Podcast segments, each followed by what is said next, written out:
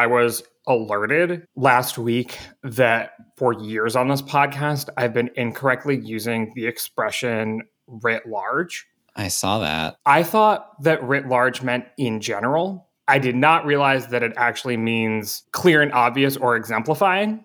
So, mm. this hmm. is my apology to all of you. If any of you were confused, why did no one ever tell me this? Well, I didn't know. I think this seems like it's a common misusage. Yeah, I didn't know. Look, you know what, Galen? This is how language evolves. Like, you're just pushing the English language forward.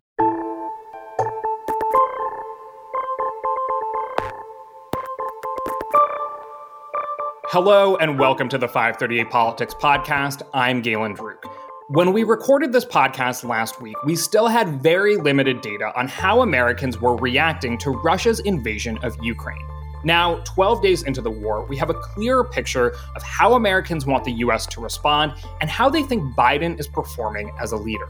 We'll take a look at that data, including polling that suggests large majorities of Americans support enforcing a no fly zone in Ukraine, but also do not support sending US troops to the conflict. So, how do we make sense of that seeming contradiction? We're also going to take a look at polling inside Ukraine and Russia. We received a question from a listener about Russian President Vladimir Putin's high approval rating and how accurate polling can actually be in an authoritarian country. And on the flip side, is it possible to conduct accurate polling inside Ukraine, a country experiencing war with millions of people displaced? And we'll check in on the possible legal case against former President Trump that the January 6th committee's lawyers laid out for the first time last week. Here with me to discuss it all is senior writer Amelia Thomson-DeVeaux. Hey, Amelia. Hey, Galen. Also here with us is senior elections analyst Nathaniel Rakich. Hey, Nathaniel. Hey, Galen. And senior politics reporter Monica Potts. Hey, Monica. Hey.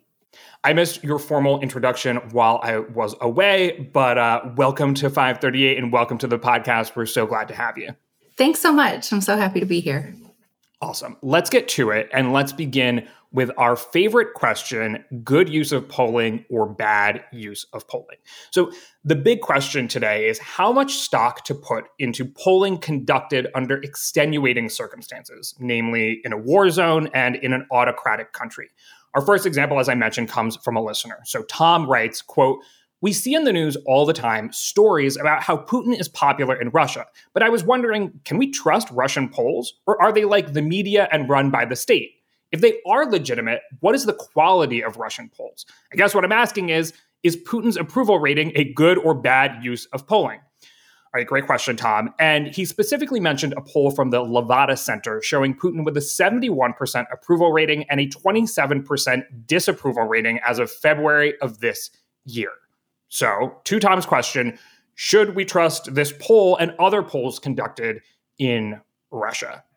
You know, I think this is a good use of polling because this particular polling firm seems to be pretty well respected outside of Russia, and specifically, it seems to be independent. So, to the question about whether this is affiliated with Russian media, it is what they call it in Russia Sociological Research Institute, which is, I think, how public opinion research is often described. And so I don't think we have a reason to disbelieve this poll. And there are a lot of reasons that Putin's approval rating might be high, independent from the things you might expect, like pressure or the results were massaged or anything like that, which we can talk about. Right. So I think people's immediate response to that might be okay, well, how do you expect people to respond to polls honestly in an environment where independent media is being shut down and activists and opposition are frequently persecuted by the government.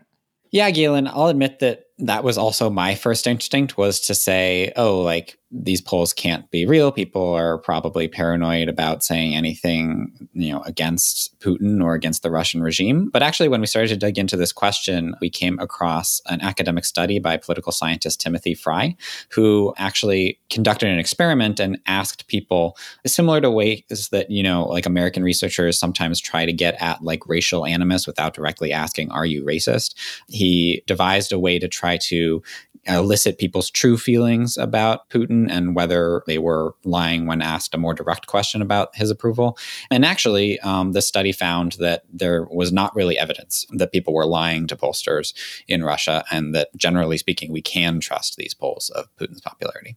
it seemed to me that there was some bias, but not enough to throw out the whole Russian polling industry altogether, right? Like in some of the experiments, it was maybe off by six or seven points, but it's not like a six or seven point difference on a 71% approval rating means that all of a sudden Putin isn't popular in Russia.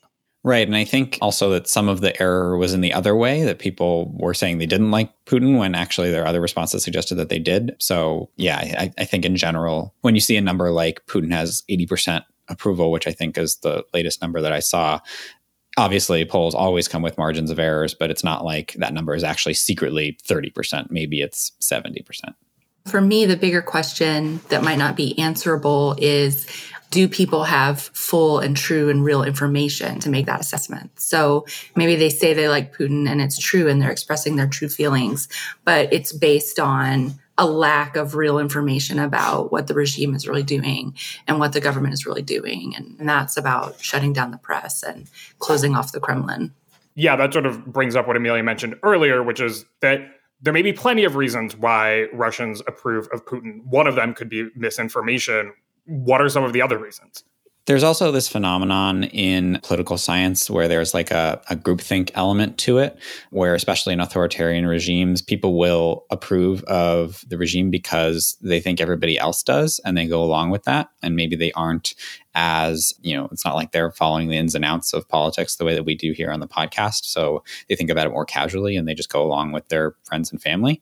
There's also some evidence, you know, and this is interesting perhaps for Putin's future, that once they are confronted with evidence that actually other people don't feel that warmly toward the leader, the support really collapses and everybody turns against them at once. And that's something that I've seen some speculation that all these protests uh, against the war and against implicitly Putin in Russia right now could be waking people up to being like, oh, like maybe things aren't going as well as I thought they were. There's another, also another theory that I saw that in authoritarian states, there isn't kind of this notion that we have here in America where it's like, well, I'm a proud American, but I hate our government right now, or something like that. That kind of the lack of alternative options in a place like Russia means that people identify Putin. To them, Putin is Russia. And so they take their support for Russia and say, well, of course, I approve of the leader of Russia because I approve of Russia you know, it is an interesting question what could change this if there isn't, you know, for example, like a really robust opposition that's standing up and saying, hey, we don't like what the leader of this country is doing, and you should vote them out. If that's not the context,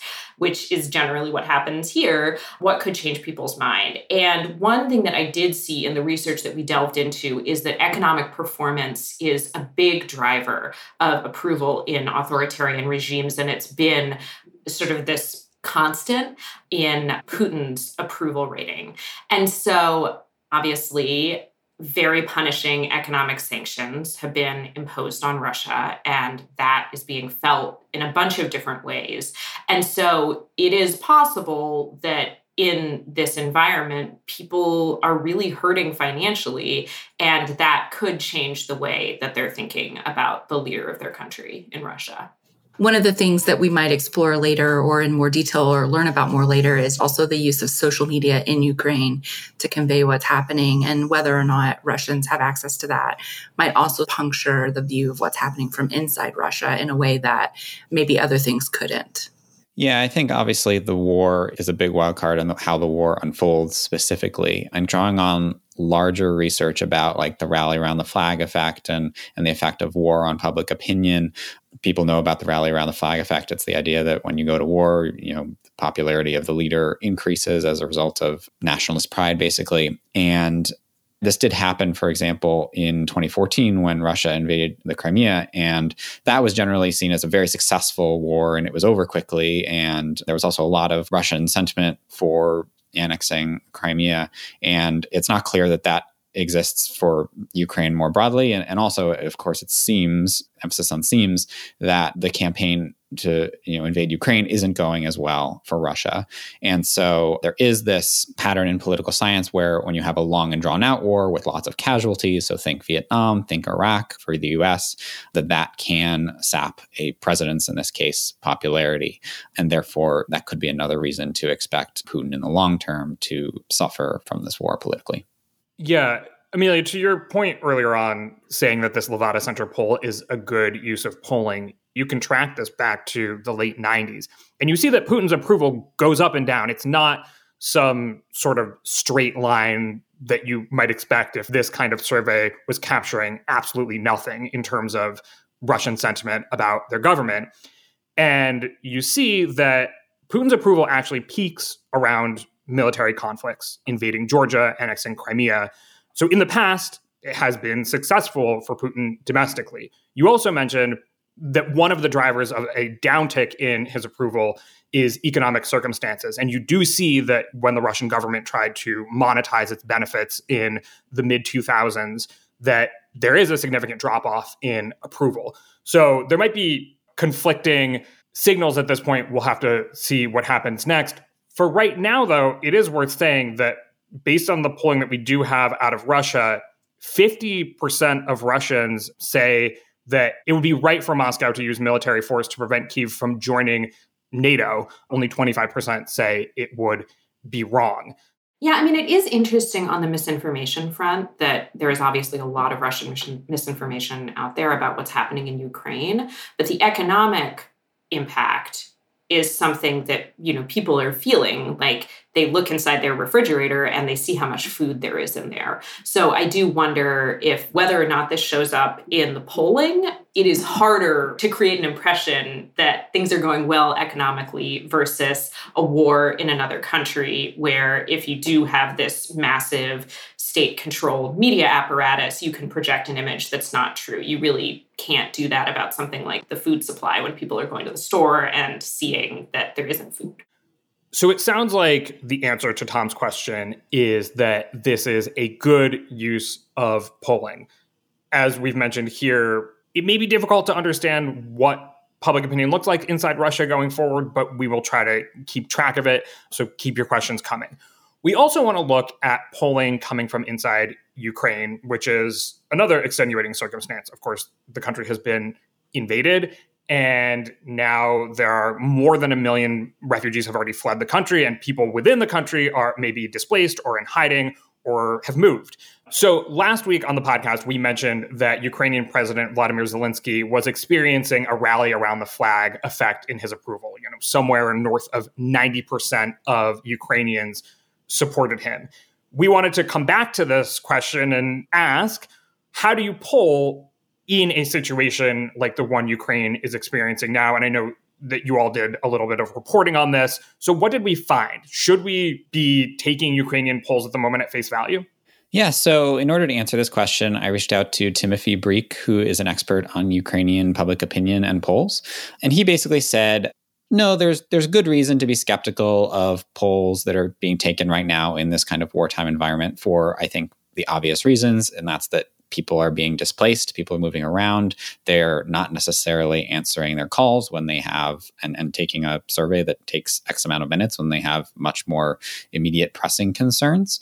So, you know, maybe we shouldn't be taking those exact numbers at face value. That said, Timothy did say that it does seem pretty clear that there is a rally around the flag effect going on. You know, obviously, that's what you would expect theoretically. Numbers like 93%, which I think was the most recent poll that I saw, that doesn't happen when, again, when your actual approval rating is like 40 or 50%. Um, so basically, Timothy said that there's no doubt in his mind that there is a rally around the flag happening, but he wouldn't put too much stock in the exact numbers. So that approval rating is striking, although, of course, supporting the leader of your nation when you're under attack maybe seems obvious. Some of the polling that really did stick out to me from this recent March 1st rating group Ukraine poll was that 88% of respondents believe that Ukraine will be able to repel Russia's attack. And 80% of the respondents said they were ready to defend the territorial integrity of Ukraine with weapons in hand. You know, supporting your leader is one thing, being overwhelmingly optimistic about winning the war and being ready to fight yourself, 80% of Ukrainians. Is that what we would think of in public opinion as signaling a desired outcome or a truly held belief? I think it comes from the same kind of emotional, patriotic place as a rally around the flag effect does. Although I, you know, I think that the methodological concerns still hold. That said, I, I would point out Timothy did send me a poll that was conducted via mobile app that he said, you know, would probably be a little bit more trustworthy because uh, people are, are bringing their phones around and they can still respond to like an online poll, basically, with a little more ease, that being a relative term, of course. And the poll that he sent me, which was conducted by a polling firm called Gradus between February 28th and March 1st. And this poll found that 62% of Ukrainians feel angry because of the war, and 77% of Ukrainians believe that the country will emerge from it stronger. So those are somewhat consistent, maybe a little lower than the polls that you cited, Galen. So again, I, I do think that that sentiment is there in Israel. Yeah, so I'll add Galen, I think this is all coming in the context of a broader trend that we observed even before the fighting had started, which was an uptick in feelings of Ukrainian nationalism and solidarity in the, the context of the war with Russia, which, you know, this most recent invasion obviously happened somewhat recently, but the, the country's been at war with Russia for years. And so you've seen this kind of growing cohesion and sense of national identity. And before this most recent recent round of fighting started, another poll found that 71% of Ukrainians already thought the country was in a war with Russia. Another poll found that a sizable share of Ukrainians said that they're either prepared to fight Russia, that was 33%, or protest if the war starts, that was 22%. So obviously, that's nowhere near as high as the numbers we're seeing now, but those polls were conducted before we had these methodological concerns about people moving around, not responding to polls. And it was also sort of more of a hypothetical. So I do think it's striking that even at that moment, people were still, you know, significant minority of people were, were still saying that they would be willing to take up arms. Although, one more thing I will add to sort of provide a little more context to that polling is that willingness to fight was higher in the parts of the country that were further from where the fighting actually was. So, mm you know, I think there is a little bit of a kind of signaling, you know, this is a way to show patriotism, but still, what we're seeing in the polling now, I think, isn't coming out of nowhere and it's signaling something, even if it's not necessarily an accurate gauge of how many people would go out and fight if they needed to. All right. So I know this good or bad use of polling was a little bit different than our usual examples. So I think we'll say in general, this is a good use of polling. We're not going to be too flip about it. It's polling in a war zone. Let's move on though and discuss how Americans are responding to the war. But first, today's podcast is brought to you by Shopify. Ready to make the smartest choice for your business? Say hello to Shopify, the global commerce platform that makes selling a breeze.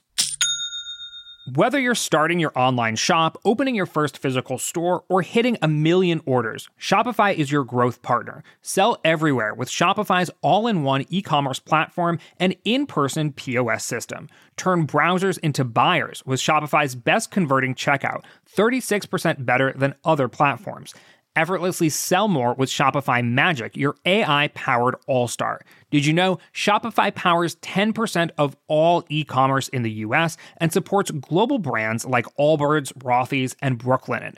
Join millions of successful entrepreneurs across 175 countries backed by Shopify's extensive support and help resources. Because businesses that grow, grow with Shopify. Start your success story today. Sign up for a $1 per month trial period at shopify.com slash 538. That's the numbers, not the letters. Shopify.com slash 538.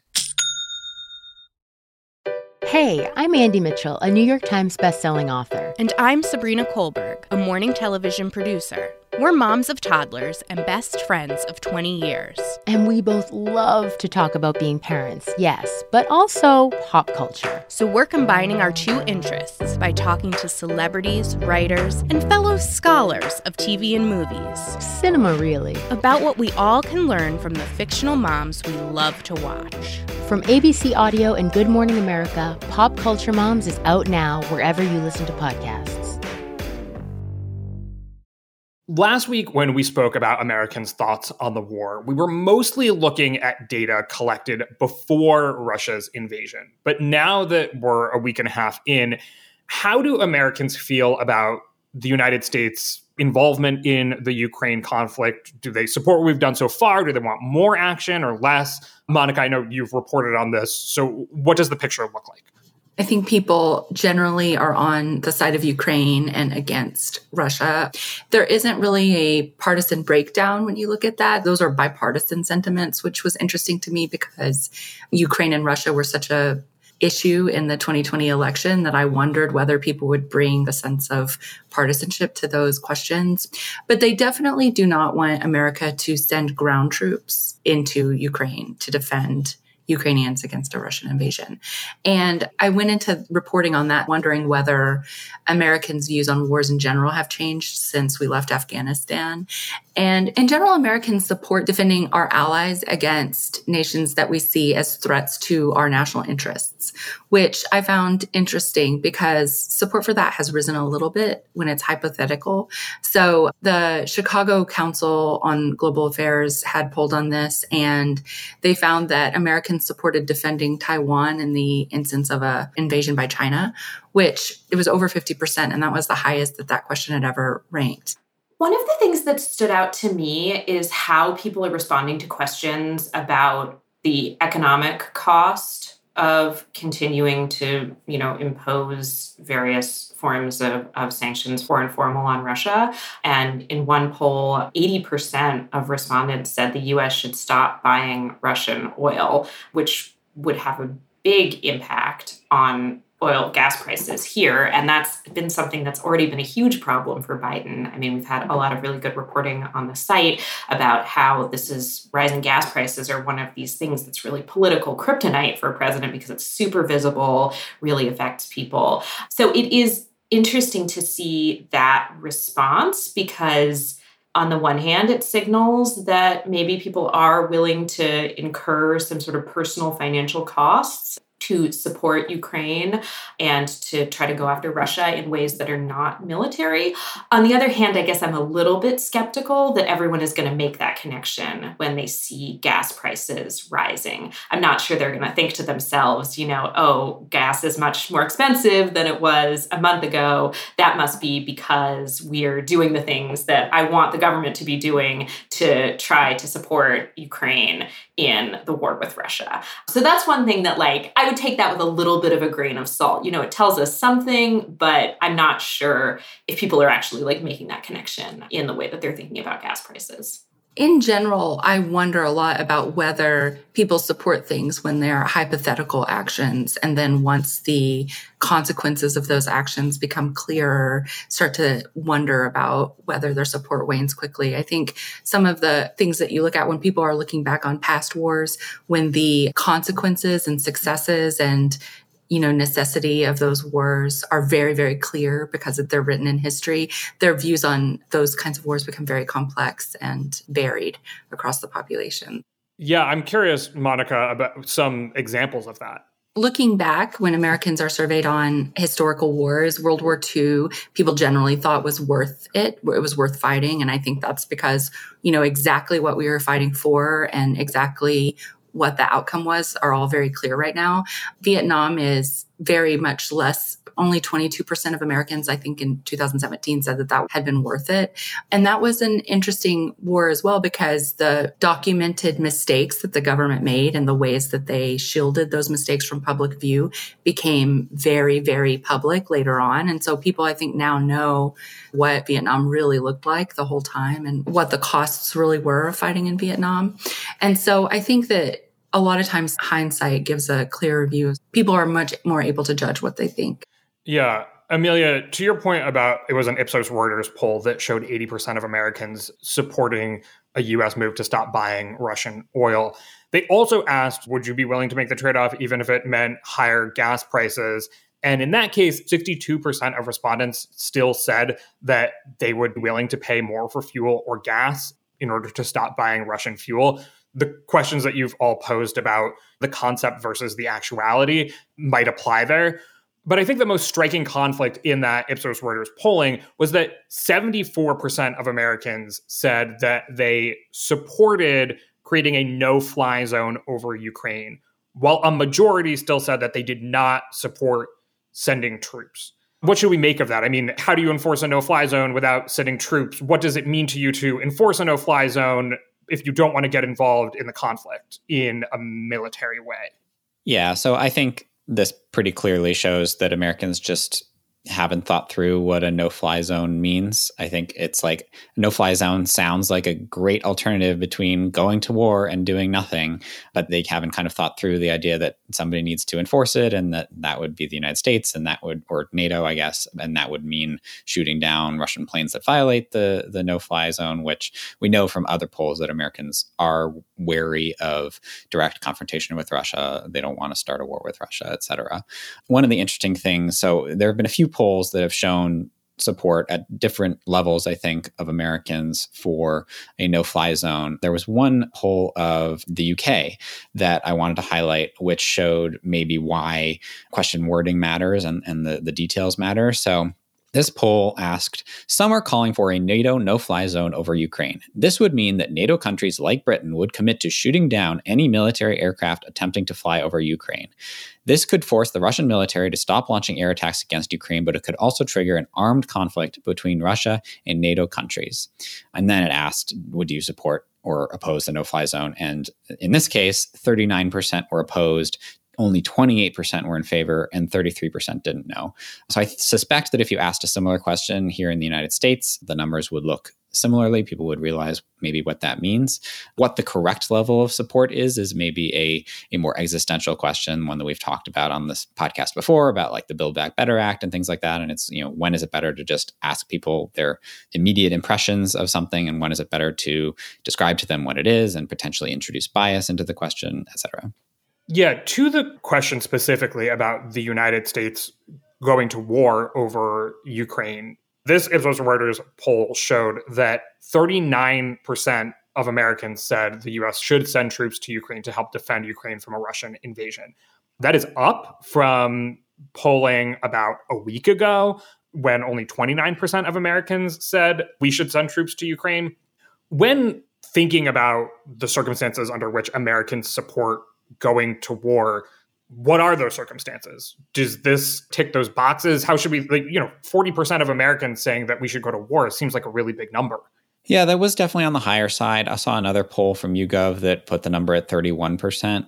But yeah, it, it, seems to me like the difference is Ukraine versus NATO countries being attacked, and whether that is a line that Americans are drawing because they're aware of the NATO security agreement that we're contractually obligated to defend NATO countries, or whether it's just because they're like, well, what's happening right now is Ukraine, and I don't want to go to war, so that's where I'm going to draw the line. But anything worse, oh yeah, that would be bad. I think that's up for debate. But there were a few interesting polling questions that I'd highlight along this line. So Quinnipiac found that 70% of Americans uh, would support American troops getting involved if Russia invades a NATO country.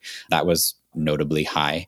And then there was also a very interesting YouGov poll that asked basically a series of questions, which was if Russia invades the UK, would you support the United States using force if they invade France, if they invade Poland, if they invade Finland, if they invade Ukraine. And the the differences there were very interesting and I think reflected a mixture of name recognition of different countries and also, you know, Americans like feelings and, and, positivity toward these countries and their relationship with the US. So, for example, the UK was the highest 58% of Americans thought that we should use force if Russia invades the UK. That seems really low to me.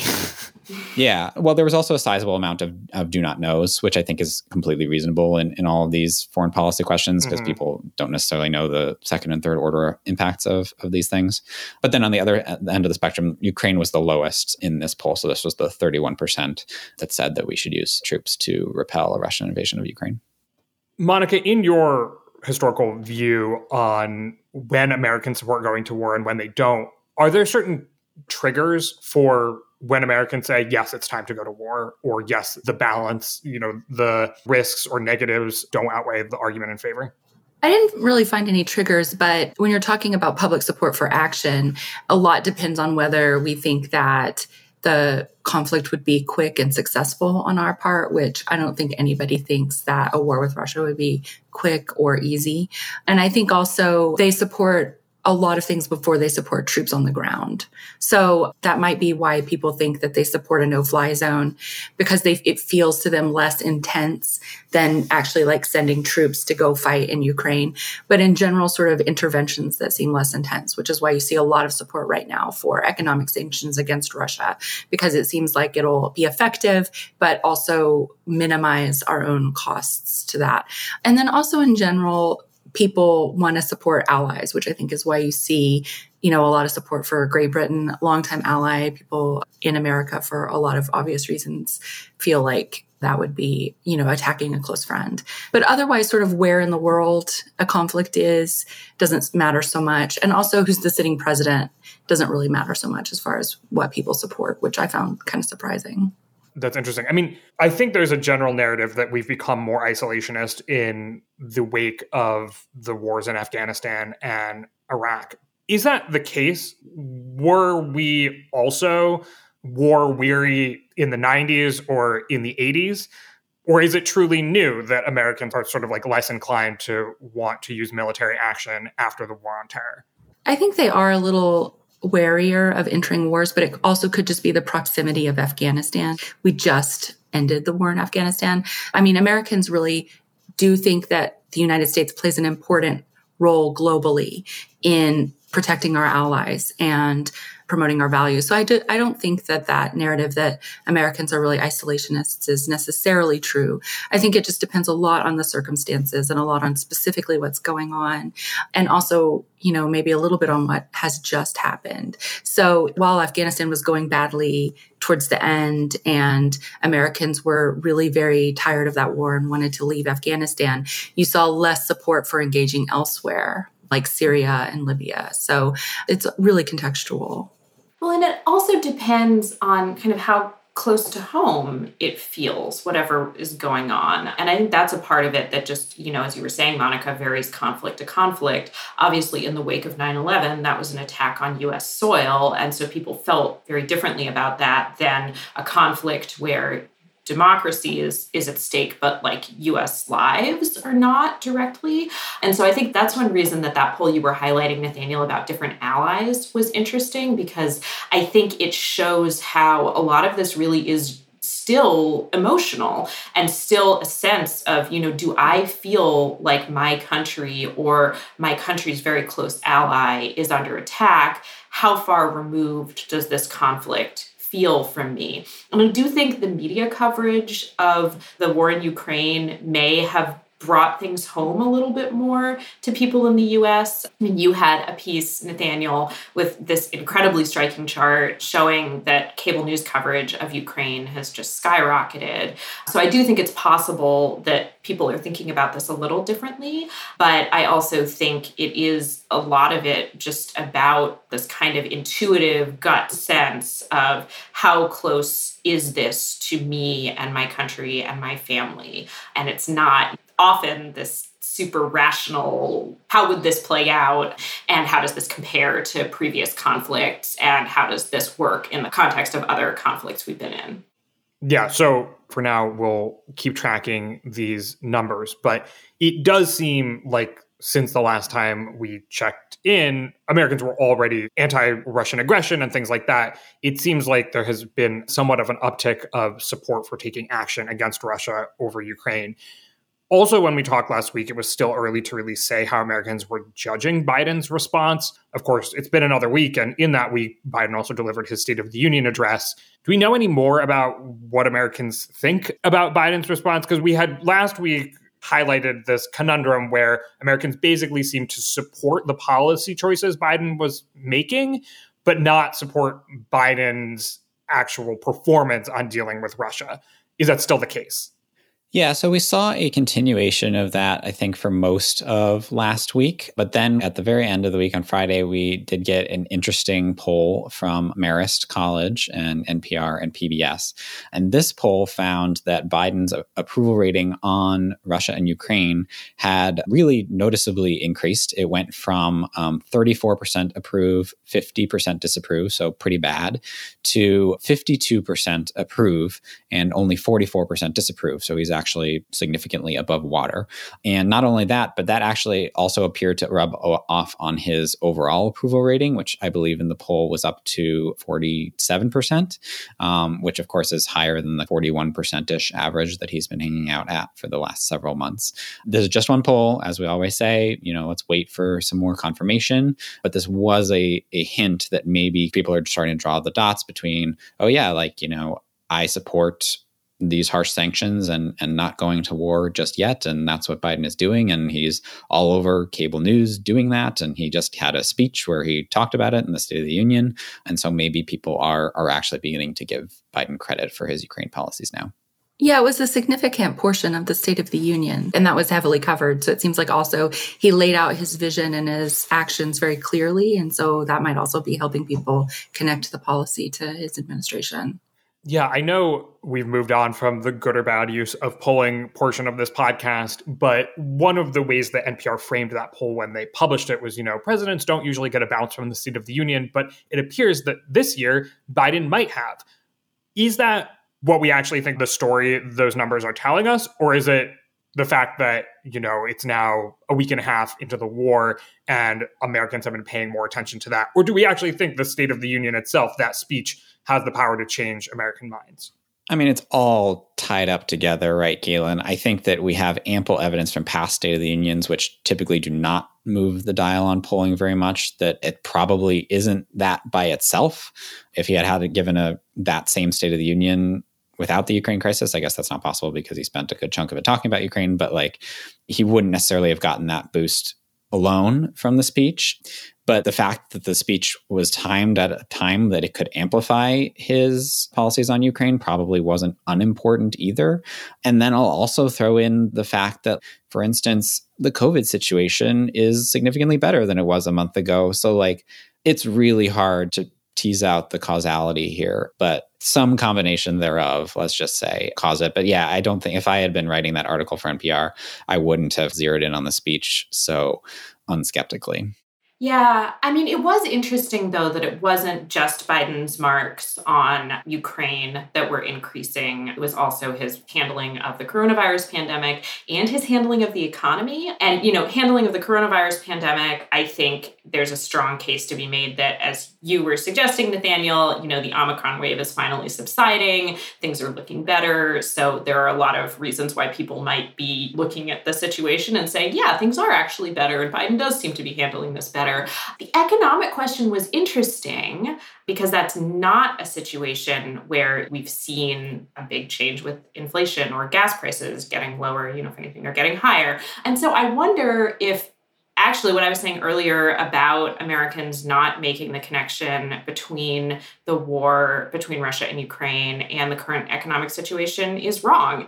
And maybe the war in Ukraine is giving them a reason to think that, you know, okay, we're seeing higher gas prices, we're seeing these um, kind of economic disturbances, but it's because of this war where we feel like, you know, it's really important for us to crack down economically on Russia. And it's given more of a sense of this has a purpose, that this isn't just Biden handling the economy badly, that this is something where we're sort of making a sacrifice for the greater good. So if people are making that connection, it could mean that even though, you know, it looks like some economic indicators are getting worse, people might not penalize Biden as much for that as you might expect. Or I might have expected past Amelia half an hour ago. Yeah, I mean, I also wouldn't even rule out the fact that maybe just like warm and fuzzies are on one issue or rubbing off on another issue. You know, we've seen this in the past, and like maybe people are just reassessing how they view Biden in light of this new event in Ukraine. And I think in a lot of ways, like approval rating is very emotional and, and it's based on vibes and and you know a candidate's brand. And if they're seen as a strong leader in one regard, then I do think that rubs off in others. We should also say that Biden's approval rating has ticked up overall on average about a point and a half. So it may still be some days before we can tell a maybe more overarching story about it. And we'll have to keep tracking it, of course, to see if he, continues to improve. But we got to, you know, we got to always look at those averages. Right, exactly, Galen. And I, we should just say that, like, maybe it's possible that this Marist poll just had an overly Biden friendly sample and nothing actually changed. we love to hedge. Okay, well, let us leave things there. We're going to move on to the possible legal case against former President Trump. So, Amelia, please stick around for that. And Nathaniel and Monica, we're going to let you go. Thank you so much for joining us today. Thanks, Galen. Thanks, Galen. All right, Amelia. Last week, lawyers for the House Select Committee to investigate January 6th laid out for the first time a possible legal case against former President Trump and some of his allies. The potential violation is conspiring to commit fraud and obstruction surrounding the outcome of the 2020 election. The argument was laid out as part of a civil case in California, so was not any kind of formal charging or anything resembling that, to be clear. But let's talk about what this hypothetical case looks like and where things go from here. So, first of all, how serious of a crime would conspiring to commit fraud and obstruction be if the Justice Department decided to pursue it? These are serious crimes. And I took a look at an analysis by Lawfare, um, and they were saying that corruptly obstructing an official proceeding is the most common felony charge that has been leveled against the January 6th Capitol riot defendants. So they say that among the 750 people who have been charged federally in connection with the insurrection, almost 40% have been charged with violating this offense, and it carries a 20 year maximum term. So, this is not the kind of thing that you know is necessarily a little slap on the wrist obviously judges have discretion in sentencing so the maximum doesn't mean that you will get 20 years but these are serious crimes we're talking about is there reason to believe one way or another in terms of whether Trump would actually be charged or the Justice Department would pursue it? At this point, we just don't know. This is the January 6th committee tipping its hand a little bit, but what they're really trying to do is get documents, um, emails from John Eastman, who is a Trump attorney who wrote the infamous memo, sort of laying out a path for Trump to overturn the election. And Eastman is claiming attorney client privilege to keep those emails from being handed over. And so, what is being argued here is that those emails, those records, are likely to point toward crimes being committed. And that would create an exception to attorney client privilege that would allow that to be overridden. So, this is connected to another avenue and an attempt to get other evidence. Like, this isn't the January 6th committee sort of trying to put public pressure on DOJ, um, or at least that's not the first goal. But I do think it highlights what is going to be a challenge for the Department of Justice when this investigation is further along. I mean, they've done a huge, huge, huge amount of investigating, they've interviewed hundreds of people, there's a massive amount of evidence, and it's not clear what DOJ is doing on its own, but there will be a decision that has to be made by Merrick Garland, the Attorney General, about what to do with all of this. And obviously, it would be huge to prosecute a former president, but there could also be a lot of public pressure to do so if it seems like there is compelling evidence that Trump committed crimes. As you've made clear, this information that was laid out in this California civil case is regarding preventing John Eastman from using attorney client privilege to shield his documents and doesn't have to do with the Department of Justice's decision making. But what are the steps between right now and when the Department of Justice will have to make its decision or when the evidence against former President Trump is fully laid out by the committee? In terms of the Department of Justice's decision making, they could be doing their own investigation. We don't really know what the timeline could look like. Obviously, there's a point at which Merrick Garland might no longer be the attorney general. And so I think, you know, they probably want to proceed on this pretty speedily. But we don't have a really good idea at this point of this. Will, six months from now, we should have a sense federal investigations just tend to go slowly and um, they don't give a lot of signals to the public about when they're going to be making their decisions. Do we have a better sense of the January 6th committee's timeline? We do have a better sense of what the January 6th committee's timeline is looking like. It's been reported that they're aiming to put out an interim report of its findings in the summer and that they're going to try to wrap up depositions by the beginning of April, and then they would hold public hearings. So we could get a much better sense soon of what they're finding, not just, you know, what they disclosed in this particular case, but the whole story that they're trying to tell. Of course, as you mentioned, it would be a big deal to charge a former president. What are the challenges to that, and why might it be difficult to prove that Trump attempted to defraud the American people? So, a big issue here is the question of intent and whether Trump knew that he had, in fact, lost the election and kept pursuing these illegal methods of overturning the election because there is an argument that you know you can imagine a criminal defense lawyer making that Trump was deluded and he was in his own world and he genuinely believed that he had won the election and that he was taking the right steps to preserve American democracy. The January 6th committee presents a lot of evidence in this finding of all the ways that Trump was told that he had lost the election and he had been in, like involved in all of these legal cases that had gone nowhere and it had been months and months of people saying to him over and over again you know you've lost. This isn't going anywhere. So i think it's pretty clear he should have known and the question is whether you can prove that he did, because intent is important to proving this. And so I think that's one of the challenges that a prosecutor would have to weigh in deciding whether to bring charges against a former president, because this is the kind of thing where you really don't want to indict a former president unless you really think you can win. Is there any precedent for this in American history? No, you know, prosecuting a former president. It's something that could have happened with Nixon, but didn't. So it would be huge. And it would be especially huge if a former president was being prosecuted at the same time he was running for president again. I mean, that would be truly wild. Again, we don't know at this point what the Department of Justice is going to try to do, but you know, I think that's another reason that they're going to be approaching this with a lot of gravity and it, they may decide that this congressional investigation has gone forward. They're going to present the results of their investigation publicly, and the American people can judge.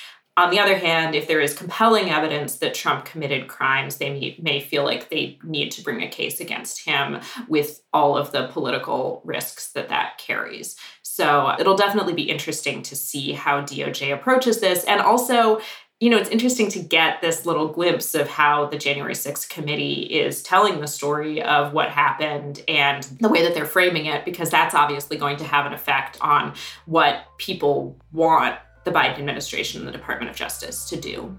All right. So, one more big news story to keep track of, which we will do here on this podcast. Amelia, thank you for updating us. Thanks, Galen. My name is Galen Druke. Tony Chow is in the virtual control room, and Claire Bidigare Curtis is on audio editing. Emily Vanesky is our intern. You can get in touch by emailing us at podcasts at 538.com. You can also, of course, tweet at us with any questions or comments. If you're a fan of the show, leave us a rating or a review in the Apple Podcast Store or tell someone about us. Thanks for listening, and we'll see you soon.